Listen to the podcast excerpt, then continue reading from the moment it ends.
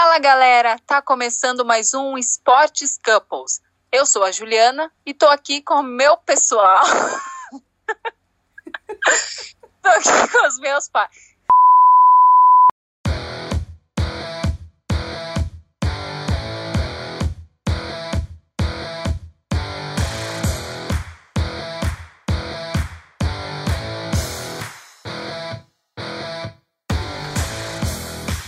Fala galera, tá começando mais um Esportes Couples. Eu sou a Juliana e tô aqui com os meus parceiros João, Amandita e Bolívar.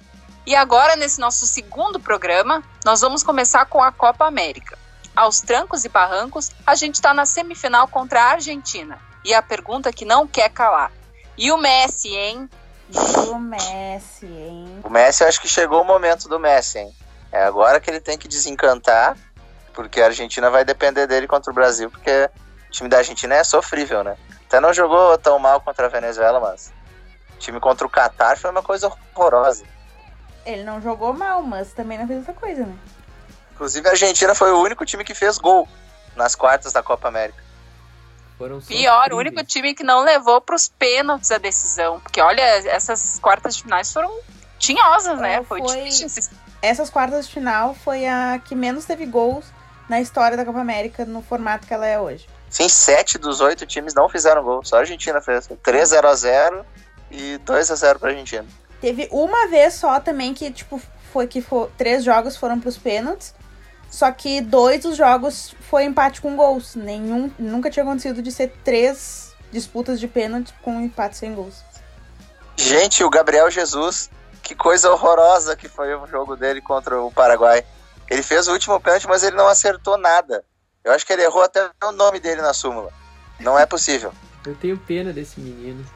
A luz chegou a apagar na hora que ele bateu o pênalti, vocês viram? Foi a ah, câmera. sim, eu falei com o João, é, vai cair a luz lá, daí o João acha que é o negócio da câmera, que não foi, foi no estádio mesmo. Foi a câmera, foi a câmera. Tu olha na câmera de trás do gol, a luz não acontece nada. Foi a câmera da transmissão mesmo que, que caiu. Olha, mas eu pensei. Bom, eu falei pro João que eu, que eu achava que o propósito do Paraguai mesmo era botar ali, se pudesse botar todo mundo na defesa, era o objetivo, assim, super alcançado. Eles conseguiram, com um a menos ainda, conseguiram segurar o quê? Uns 40, quase 40 minutos, não? É com o Gustavo Gomes jogando muito, né? Pra mim, o melhor em campo. É que, que zagueiro, um susto, né? O, o Brasil goleou o Peru, aí ficou os brasileiros acreditando que a gente tinha uma baita seleção e os paraguaios pensando, nossa, brasileiros tem uma baita seleção. E no fim não foi isso que se mostrou. O mérito do Paraguai é menor do que a fraqueza do Brasil. Esse Brasil é horrível. Um time com um jogador a menos e eles não fazem um golzinho, pelo menos. É, eu disse que a retranca foi poderosa assim, eles já estavam com a cabeça de que não iriam passar. Não, não sei, não sei se passaram pela cabeça deles que ah, a gente consegue, a gente pode passar do Brasil. Mas, o, mas para mim, o que eles queriam mesmo era fazer a retranca funcionar e levar para os pênaltis, objetivo alcançado. Mas aí o cara do jogo, que foi o Gustavo Gomes, o zagueiro, vai lá e foi. acabou se tornando vilão no final, porque errou o pênalti, né? Aí mas o Alisson. Parou no melhor goleiro do mundo, né?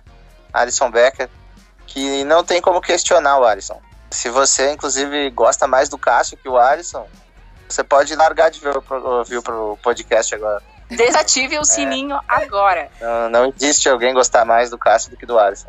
É, o Alisson é o melhor goleiro do mundo. Existe alguém que goste mais do Cássio do que do Alisson? Pelo amor de Deus, qualquer pessoa sensata Nem tem o corintiano mais roxo deve pensar isso. Ah, mas tem alguns da imprensa aí Quero nomes na minha mesa, Juliana. Não vou falar nomes, porque quem sabe um dia a gente éticos. apresente lá o programa. Quem sabe o Sports Campos vá para uma emissora. Aí não vou falar nomes, mas tem muitos. Tem muito jornalista, mas. Nem ser jornalista, mas tem muita gente que fala mal do Alisson, né? Mas o Alisson foi ovacionado na arena. Na arena, viu? Quem diria?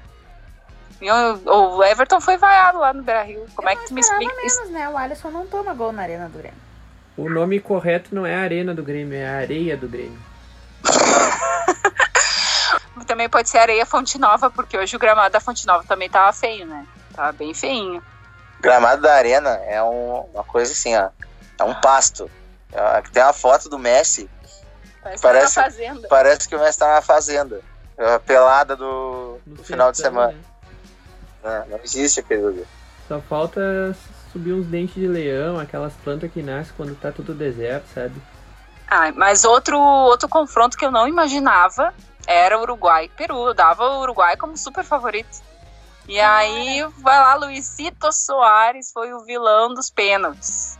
Por essa, essa eu não imaginava. Muito O- o- será, que o, será que o cara do VAR vai pedir música? O cara anulou três gols do Uruguai hoje, né? Pois é, eu, eu achei enfadonho o jogo. Pra dizer o mínimo. Não tem explicação, Soares e Cavani no ataque não saiu um gol nesse jogo. Ah, que sabe como é o Uruguai, né? Depende da bola aérea, toca lá na frente pra Cavani pra Soares. E aí não funcionou. Não funcionou. Mas eu não imaginava mesmo, esse me surpreendeu. Tanto é que no nosso primeiro episódio do podcast, todo mundo falou que o Uruguai era favorito ao título. Sim. E agora, o que, que, que vocês estão achando? Quem que vocês acham que é favorito depois do Uruguai ter saído? Eu não sei, eu achei que a Colômbia ia passar fácil, fácil. Foi a única 100% na primeira fase. E aí vai lá e tomou. Tudo bem que foi pro Chile, né? Que não é um time fraco. Mas eu achei que era eles os favoritos. Depois disso, sei lá, até o Peru pode ser campeão. É isso que eu não esperava, o Peru ter tomado 5 e chegar na semi. Isso pra mim foi... Que loucura! E eles passaram por causa de resultado paralelo, né? Só por isso? Porque E o detalhe Imagina, é que eles então- tomaram cinco do Brasil. Isso aí é Vários- o multiverso. tomaram cinco do Brasil, conseguiram passar do Uruguai. Olha, não- nada faz sentido nessa vida. Tomaram. Mas eu vou ficar balançado nesse jogo quarta-feira na, na areia do Grêmio. Vou ficar bem, bem balançado com Arangues e Paulo Guerreiro se enfrentando. Uhum. Meu clubismo Por vai quê? gritar mais alto. Porque você é colorado, João? Sou muito. E tenho saudades de Charles, Mariano, Arangues Sandoval. Alguma coisa assim. Sei que o. Não, é Charles, A- Charles Arangues, Mariano Sandoval. Alguma coisa assim. Não, é Que é o- Charles Arangues do Nascimento. É, que homem, né? Uhum. Ele, esse cara joga demais. Ele é o, é o melhor batedor de pênalti que eu já vi.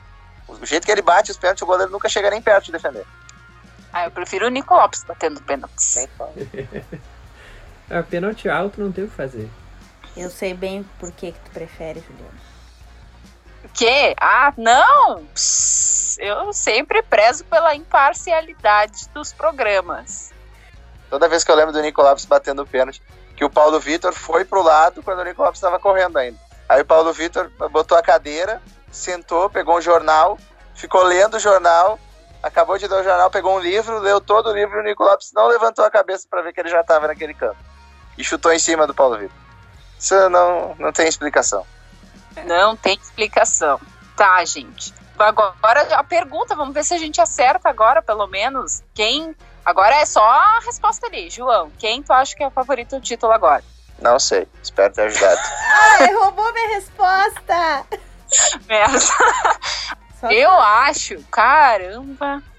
Ah, eu acho que leva- o Chile vai ser campeão. Ah, e agora? O Chile- Bolívar. Eu também acho que vai ser o Chile só pelo histórico e, e pelo, pelo timezinho, né? Mas eu queria deixar claro aqui minha insatisfação com essa Copa América, que o Peru é o único time que sobrou que tem um centroavante em campo, porque o Brasil, o 9 tem 1,60m, a Argentina, o Agüero tem 1,60m, e no Chile é o Alexis Sanches, que também tem 1,60m de altura. O Guerreiro é o único jogador com mais de 1,80m no ataque que, que vai para essa semifinal. E pode ser a terceira final seguida de Chile e Argentina. Ah, pior. E o quarto Imagina- vice seguido do Messi. Imagina se termina nos pênaltis também. Ah, mas aí o Messi. Aí eu acho que ele pede dispensa mesmo. Não, aí ele pede dispensa e aí ano que vem tem Copa América de novo, aí ele volta. Ah, ah, É todo ano a mesma ladainha. todo ano tem Copa América. Ninguém aguenta mais. Mas se, o- se for Brasil e Chile, o Chile é freguês do Brasil. Mas se for ah, Chile e Argentina, a Argentina é filho do Chile. Cara, eu acho que não. Eu não consigo ver, assim, sei lá, sabe? Tipo, é só porque é no Brasil e o Brasil tem tradição de ganhar a Copa América no Brasil, mas eu não consigo ver tecnicamente o Brasil evoluindo ao a ser campeão. Não consigo enxergar isso. Mas é que a questão é que os outros times também não evoluíram nada.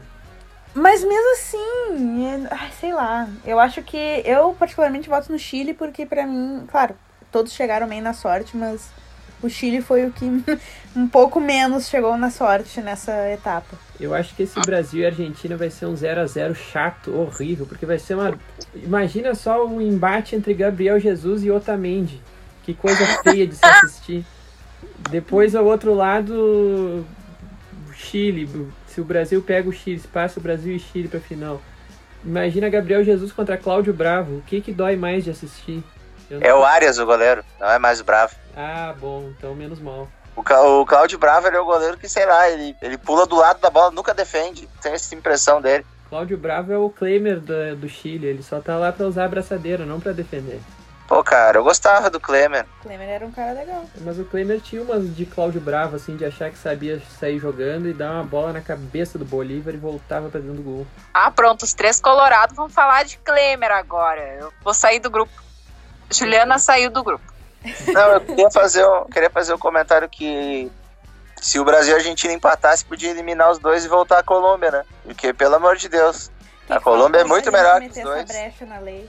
Tinha, né? Ai, tadinha da Colômbia. Fiquei triste. o time da Argentina é inqualificável. O meio-campo não existe.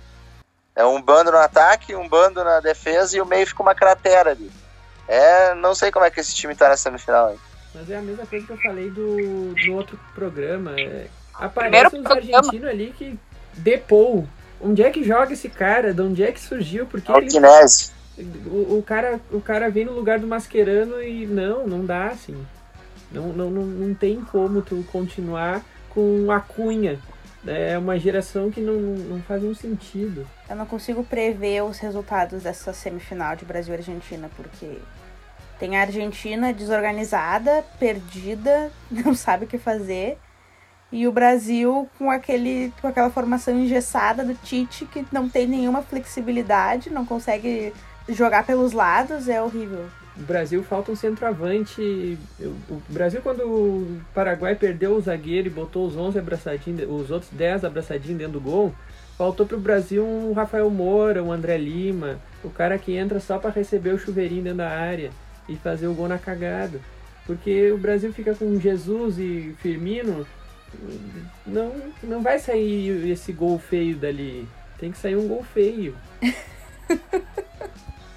Gol feio. Chama o André Balada, que tá aí sentado, só assistindo. Mas pra mim o pior de Brasil e Paraguai foi a entrevista do Tite pós-jogo. Cara, o Sim. Tite é muito chato. Eu não aguento mais o Tite. Eu já tô. A palavra chatice pra mim já virou chatite. Porque, meu Deus do céu, que cara chato. Ele fala umas palavras assim que não, não tem sentido nenhum. Tá, gente, então vou encerrar aqui os comentários sobre a Copa América. A gente conseguiu filosofar bastante sobre o assunto. Então foram três votos pro Chile e o João fez um voto brilhante, dizendo que não sabe, espera ter ajudado, mas ajudou muito, tá? Tudo bem. Agora a gente vai falar, com muitas lamentações, né? Mas da eliminação da Copa da, seleção brasileira da Copa do Mundo de Futebol Feminino. O Brasil foi eliminado pela França, anfitriã, que já foi eliminada pela forte seleção dos Estados Unidos. Então, o que, que vocês acharam disso? Eu tô me lamentando com aquele gol que a Debinha ia fazer e a zagueira tirou. Debinha é o maior nome do Brasil nessa Copa, junto com a Cristiane e E com a Ludmilla, né? Ah, mas gente, eu tenho uma forte reclamação da Mônica. Assim, olha, sem condições. Não dá mais. Deu, acabou. Extrapolou os limites da minha paciência aquele último jogo. A Mônica entregando tudo. a Mônica é o Thiago Silva. É Ah, pior que é verdade. Mas tu sabe que tem coisas que aconteceram com a, com a seleção brasileira. Por exemplo, elas foram enfrentar a Itália e eu pensei que ia ser que a Itália ia fazer acontecer. Aí, aí vai lá e elas conseguem com 1 a 0 lá, o pênalti da, da Marta. Pênalti, bota bem aqui, ó, bota umas três. O pênalti da Marta. Mas isso foi, com, foi recompensa, ah, compensação, É, né? Mas aí, então, elas foram enfrentar a França. Eu também pensei que ia ser um jogo extremamente difícil. Aí foram, conseguiram levar pra prorrogação, mas também, né? A gente Mas viu foi um jogo difícil, né? Foi um jogo difícil, só que eu acho que foi o jogo que elas se saíram pensando num conjunto que, na- apesar de estar desorganizada, eu acho que foi o jogo em que mais teve esforço. Eu achei também, eu achei, me surpreendeu, na verdade. E, mas aí a gente vê, né? A gente já sente as coisas por estar acostumado a assistir tanto futebol, nesses gols feitos que, que os jogadores perdem, as jogadoras perdem, aí logo mais, quem não faz, toma, né? Daí a gente já previu a, o que ia acontecer quando a Debinha perdeu aquela bola. Daí eu pensei, não, que horas vai chegar o gol da França? Porque ninguém perde algum gol daquele e não e fica sem receber de volta. É, mas a zagueira teve mérito naquela jogada Ah. também ali. E falando sobre a França, né? Que mulher é a Renata, né? Que mulher. Mas assim, eu acho que nessa Copa é Estados Unidos. Ah, Eu sim. acho que ela vai levar com o pé nas costas de todas as. Na semifinal, na final, é muito forte a seleção. Eu fiquei triste a França eliminar o Brasil pra perder assim pros Estados Unidos. Então, de repente, assim, tão, tão na próxima fase. Achei que eles iam, elas iam durar um pouquinho mais, assim. É que essa era pra ser a final, né? Se os deuses do futebol fossem escolher a final, acho que seria essa. Apesar de que a Suécia tem, vem com, uma, com um time forte também, mas eu, meu voto é Estados Unidos. Eu também, pra mim, Estados Unidos, favoritíssima. Da Rap No, né? Atacante. Maravilhosa, que não irá na Casa Branca. A Alex Morgan também não Ah, vai, né? As duas declararam que não irão à Casa Branca se ganharem a Copa. Maravilhosas. E tudo que a Repnou representa, tudo que ela fala, assim, ela é uma mulher muito forte. Eu sou, tô apaixonada, tô pagando pau pra essas duas aí. Ah, eu se fosse elas, eu ia e dava um tapa na cara do, do Donald Trump. Mostrava assim a, a taça, esfregava na cara dele e saía. Eu queria deixar a informação aqui que, assim como Alex Morgan e, e a Rapinoe, Amanda Hammermiller também não vai à Casa Branca esse ano. Informação que eu tô Informação em primeira mão, Quentíssima! exclusiva, de fonte confiável. Eu não vou nem na prefeitura de Porto Alegre, mas. Ah, pra não dizer que eu não vou, eu fui na prefeitura de Canoas mês passado. Ai, a minha mãe trabalha na prefeitura de Esteio, a melhor prefeitura do Rio Grande do Sul, a prefeitura de Esteio. E patro... patrocina o programa a prefeitura de Esteio. Ah, ele. já abriu ah, os pedidos Já de abriu, já abri, é, abriu o bloco de patrocínio já. Mas eu queria deixar registrado, né, que o que nos jogos da Copa do Mundo recordes de audiência foram quebrados, assim, muita gente assistiu, muita gente se engajou. De audiência Isso. e de presença nos estádios também. Sim, sim, os estádios lotados, infinitamente mais lotados que os da Copa América, para deixar esse registro, porque só no jogo Equador e, e Japão tinha duas mil pessoas, dois mil pagantes. A gente vê o Meu Deus, sucesso. isso é o quê? É o gauchão de Inter e Avenida? Mas é que o ingresso na, na Copa do Mundo Feminina é- era barato. Eles botaram ingresso barato exatamente pra lotar os estádios, dar esse clima legal. Aí tu vai lá, vai pagar 200 reais pra assistir Equador. Não, Pra assistir o Messi apagado. pois é, não, ninguém né, em sua consciência. As pessoas já não vão na arena no, no jogo do Grêmio, vai na arena pra assistir essa seleção. Clubista. Depende. Depende se é pra ver o da Alessandro Lota. Depende de quem é que tá jogando contra. Pois é, mas então, é isso que eu tô dizendo, pra ver essas seleções aí, o, o Messi que nem vomitou ainda, me decepcionou ainda, não, não deu uma vomitada nessa Copa América. O Brasil com Gabriel Jesus e Roberto Firmino no ataque, quem é que vai pagar pra ir ver isso? Pagar 200 reais, é é isso que eu tô deixando claro aqui, não é 40 reais. Se fosse 40 reais, ok, a pessoa pensa, vai e tal, mas... Dá é, até pra passar no débito. Pô, o ingresso mais barato a 150 reais não dá. Né, agora da, da semifinal, se não me engano, é 240, o mais barato. Os 240. O que, eu Tá. tô, o que eu tô achando legal que tá todo mundo falando do Messi, né? Até o Galvão falando da. Que eu quero pegar a Argentina, não sei o que. Aí o Casagrande falando. É, porque o Messi não jogou ainda. Eu quero ver se o Messi estiver nos dias deles e so, dele socar o Brasil. O que, que eles vão falar depois? Virou passeio! Aí o Galvão vai xingar todo mundo, né? Aí vai vir. Os melhores memes do Galvão é quando a seleção passa alguma vergonha. Que aí é demais, é sensacional assistir esses momentos, presenciar esses momentos. Mas eu tinha retomado, tinha falado dos recordes de audiência. ah, claro, a forte presença nos estádios e o recorde de audiência na televisão também. Porque ah, queria retomar o assunto, porque agora, nesse final de semana, começou, foi, foi retomado o Brasileirão Feminino, né? Então é bom, eu espero que continue essa, divulgação para que no próprio Brasileirão Feminino tenha tenha mais engajamento, tenha mais audiência, tenha mais presença nos, nos estádios, assim, e, e eu queria deixar uma pergunta para vocês. Se tem interesse, a gente está vendo que as pessoas estão indo no estádio, está assistindo o futebol feminino, por quê? Porque o que está faltando para investirem mais no futebol feminino no Brasil? Falta a CBF não ser uma porcaria, né? Para começar. Para começar. É, o problema é que é homem querendo mandar nas coisas, não dá. Ai, a Emily era meio ruinzinha. Tá, mas é uma mulher, não quer dizer que todas as mulheres vão ser ruins. Aí bota um vadão de técnico, o cara elimina a seleção e vai continuar. É o, culpa, o único homem que estava lá dentro e o único culpado pela eliminação. E vai continuar, não faz sentido isso. E aí os presidentes da CBF são tudo homem também. Então, é. não sei.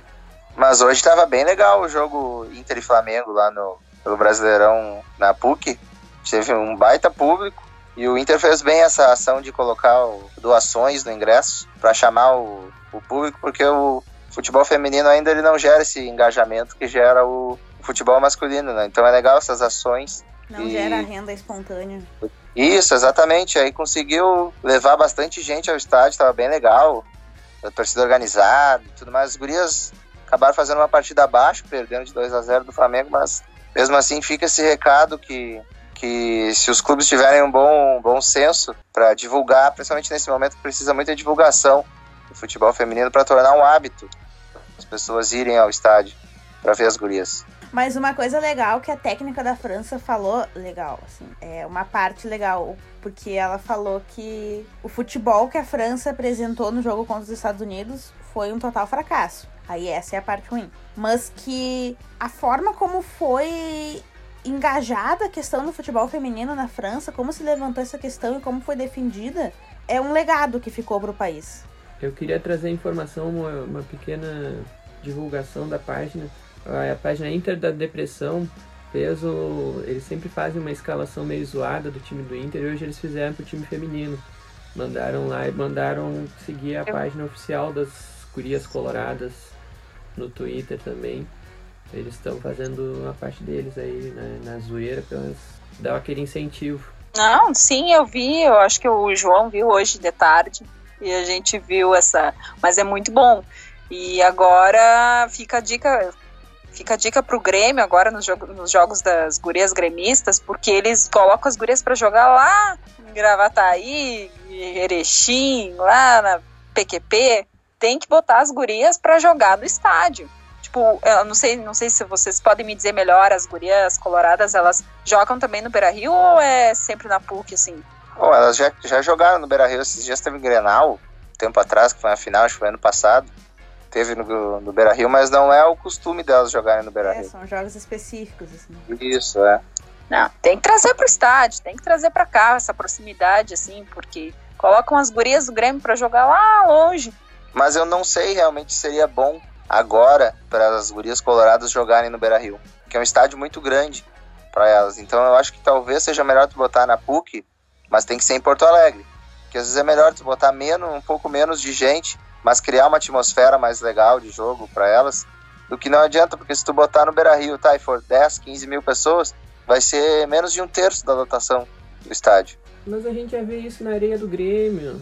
Tem jogo que vai. Para de falar da areia do Grêmio! Vai 5 mil pagantes pra assistir o futebol masculino. Qual é a diferença de botar 5 mil pra assistir o feminino também?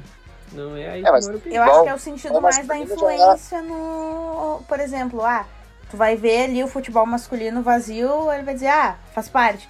Aí tu vai ver o futebol feminino vazio. Ah, mas então o futebol feminino é ruim. É mais assim pela questão do isso, é justamente isso. que isso vai causar nas pessoas que estão contra isso, entendeu? Não tanto... Isso aí, a Amanda entendeu o negócio e o Bolívar não entendeu. Vai te cagar, Bolívar. não entendeu e falou da areia do Grêmio ainda, ó. Bem feito pra ti. E outra coisa que me incomoda no Campeonato Brasileiro, dessa vez eu falando do masculino, que os ingressos normalmente são caros. E aí a gente quer passar a ilusão que o campeonato é bom, o campeonato já é uma porcaria. Dos 10 jogos uh, que tem na rodada, se tu pegar oito são ruins. E aí os estádios várias vezes são vazios. E aí o pessoal que quer olhar o que quer olhar o campeonato vai ficar pensando, ah, mas como é que eu vou acompanhar esse campeonato com esse monte de jogo ruim, os estádios vazios, eu vou fazer o quê? Aí muita gente não olha o campeonato brasileiro em outros países por isso. Então é uma crítica que eu faço. Tem que baixar o valor do ingresso. Porque às vezes tu pega um estádio para 50 mil pessoas, tem 20 mil com ingresso caro. Se tu fizesse metade do preço do ingresso e fosse 40 mil pessoas, tu ia ter um clima muito mais legal e a renda ia ser a mesma. Então é isso que eu faço essa crítica. A segunda divisão da Turquia com Undershow jogando é mais emocionante do que o Campeonato Brasileiro. Grande Undershow. Eu vou falar do futebol europeu e agora é o momento de especulações, né? Que a janela de transferências do mercado internacional abre na segunda-feira agora. Por enquanto, a gente já sabe que o lateral esquerdo, Renan Lodge, do Atlético Paranaense, foi vendido para o Atlético de Madrid por cerca de 20 milhões de euros. Então, abre, abrimos aqui a temporada de especulações. Quem vocês acham que vão sair do Brasil e vai lá, vai jogar lá nas Europas? Cebolinha. Tomara Everton, é. O Everton podia ir agora depois da Copa América já. E... Cebolinha vai voar. Será, hein? O João tava dizendo que não acha que o Cebolinha vai sair agora. Eu, eu é, eu queria que ele saísse, na verdade, né? Mas uh, uh, não vi nenhuma proposta concreta por ele agora. Eu acho que se ele, ele só sai por um caminhão de dinheiro, porque o Grêmio vendeu o Arthur, tem dinheiro. O, eu acho que é capaz até do Luan sair antes do Everton do Grêmio se livrar do Luan de uma vez. Eu até Aliás, né, o gordinho, o mestre dos magos, Romildo Bolzani, fez um contrato que é absurdo com o Luan, né? Que o salário do Luan aumenta todo ano. Então ele sabe que se não jogar nada, quebrar na noite, encher a cara, no ano seguinte ele vai estar tá ganhando mais do que ele ganha agora.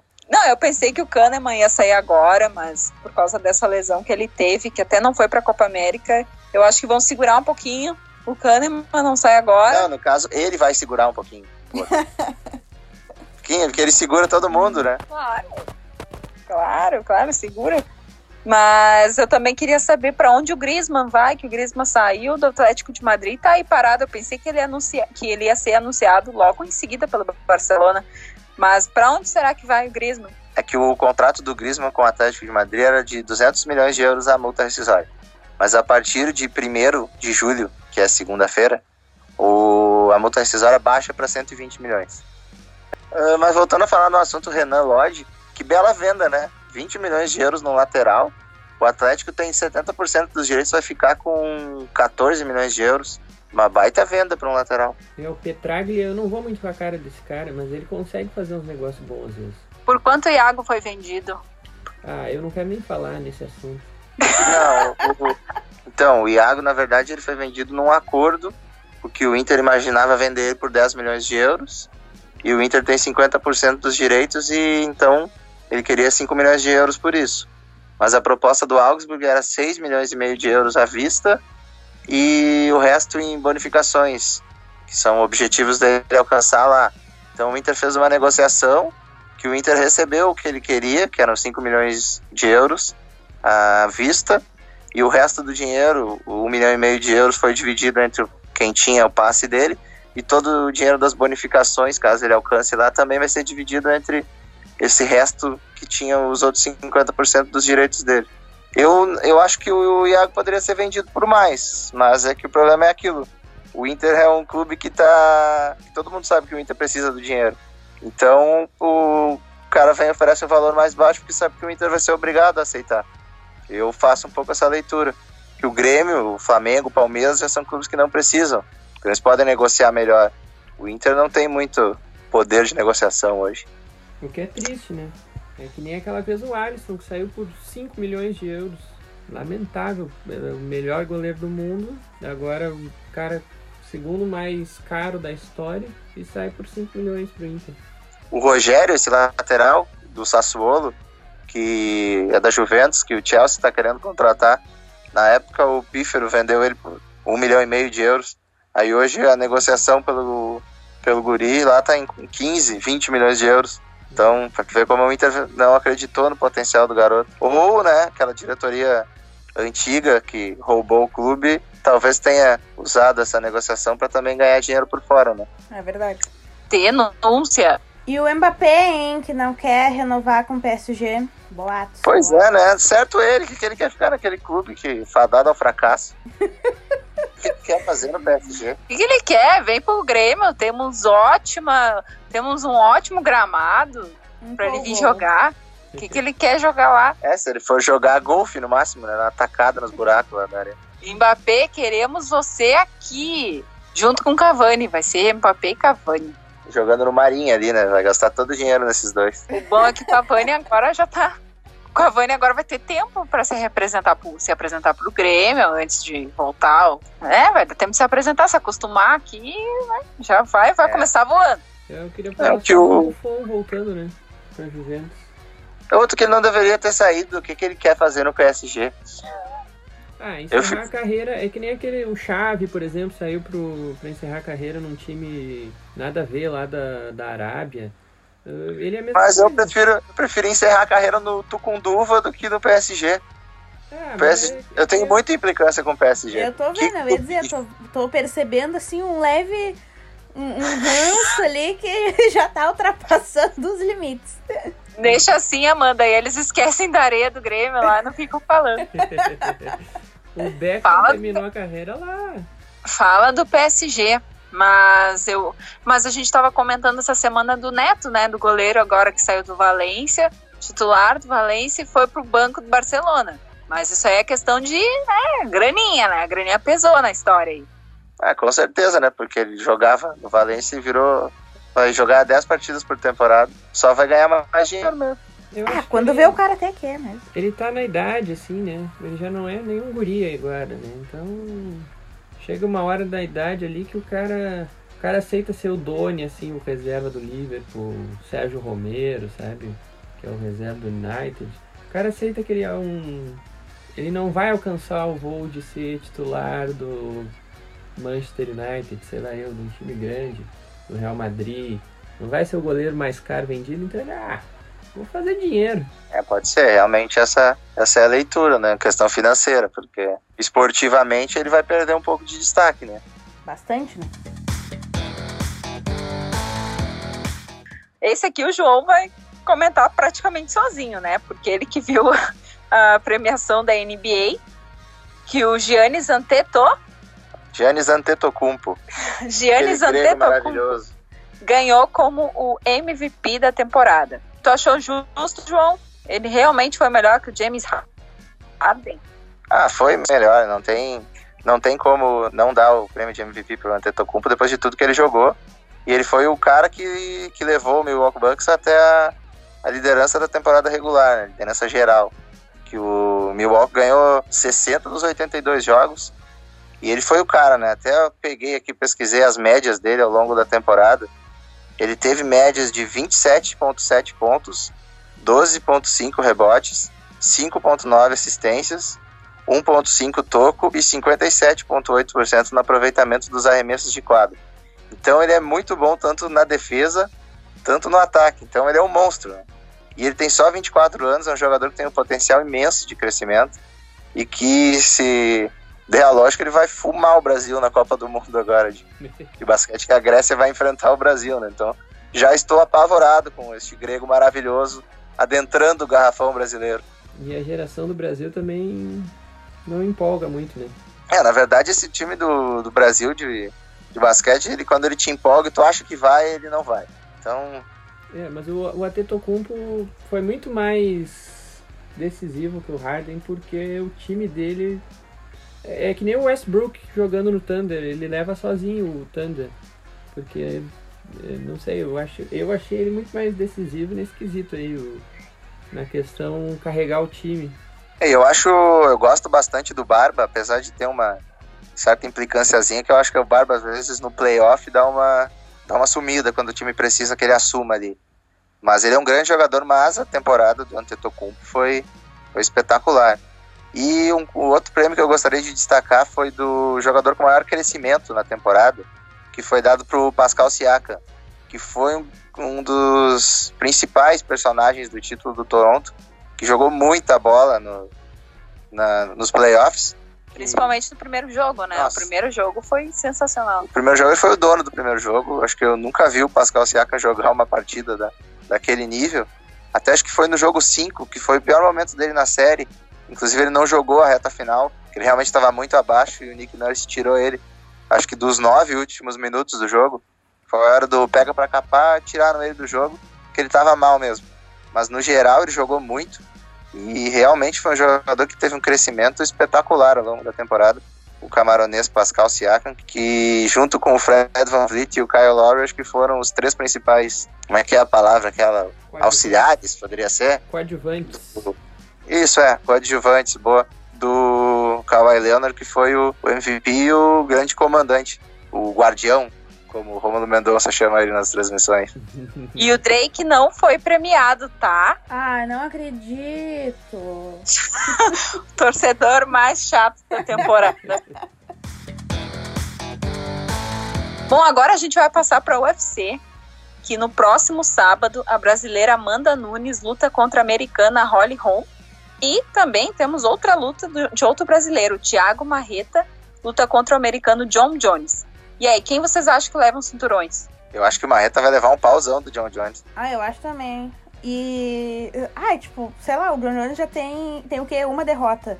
E o Marreta. O John Jones já... perdeu uma, de- uma luta aí por desqualificação ainda, assim. Ganha, ele nunca ninguém ganhou. E aí o Marreta já tá indo.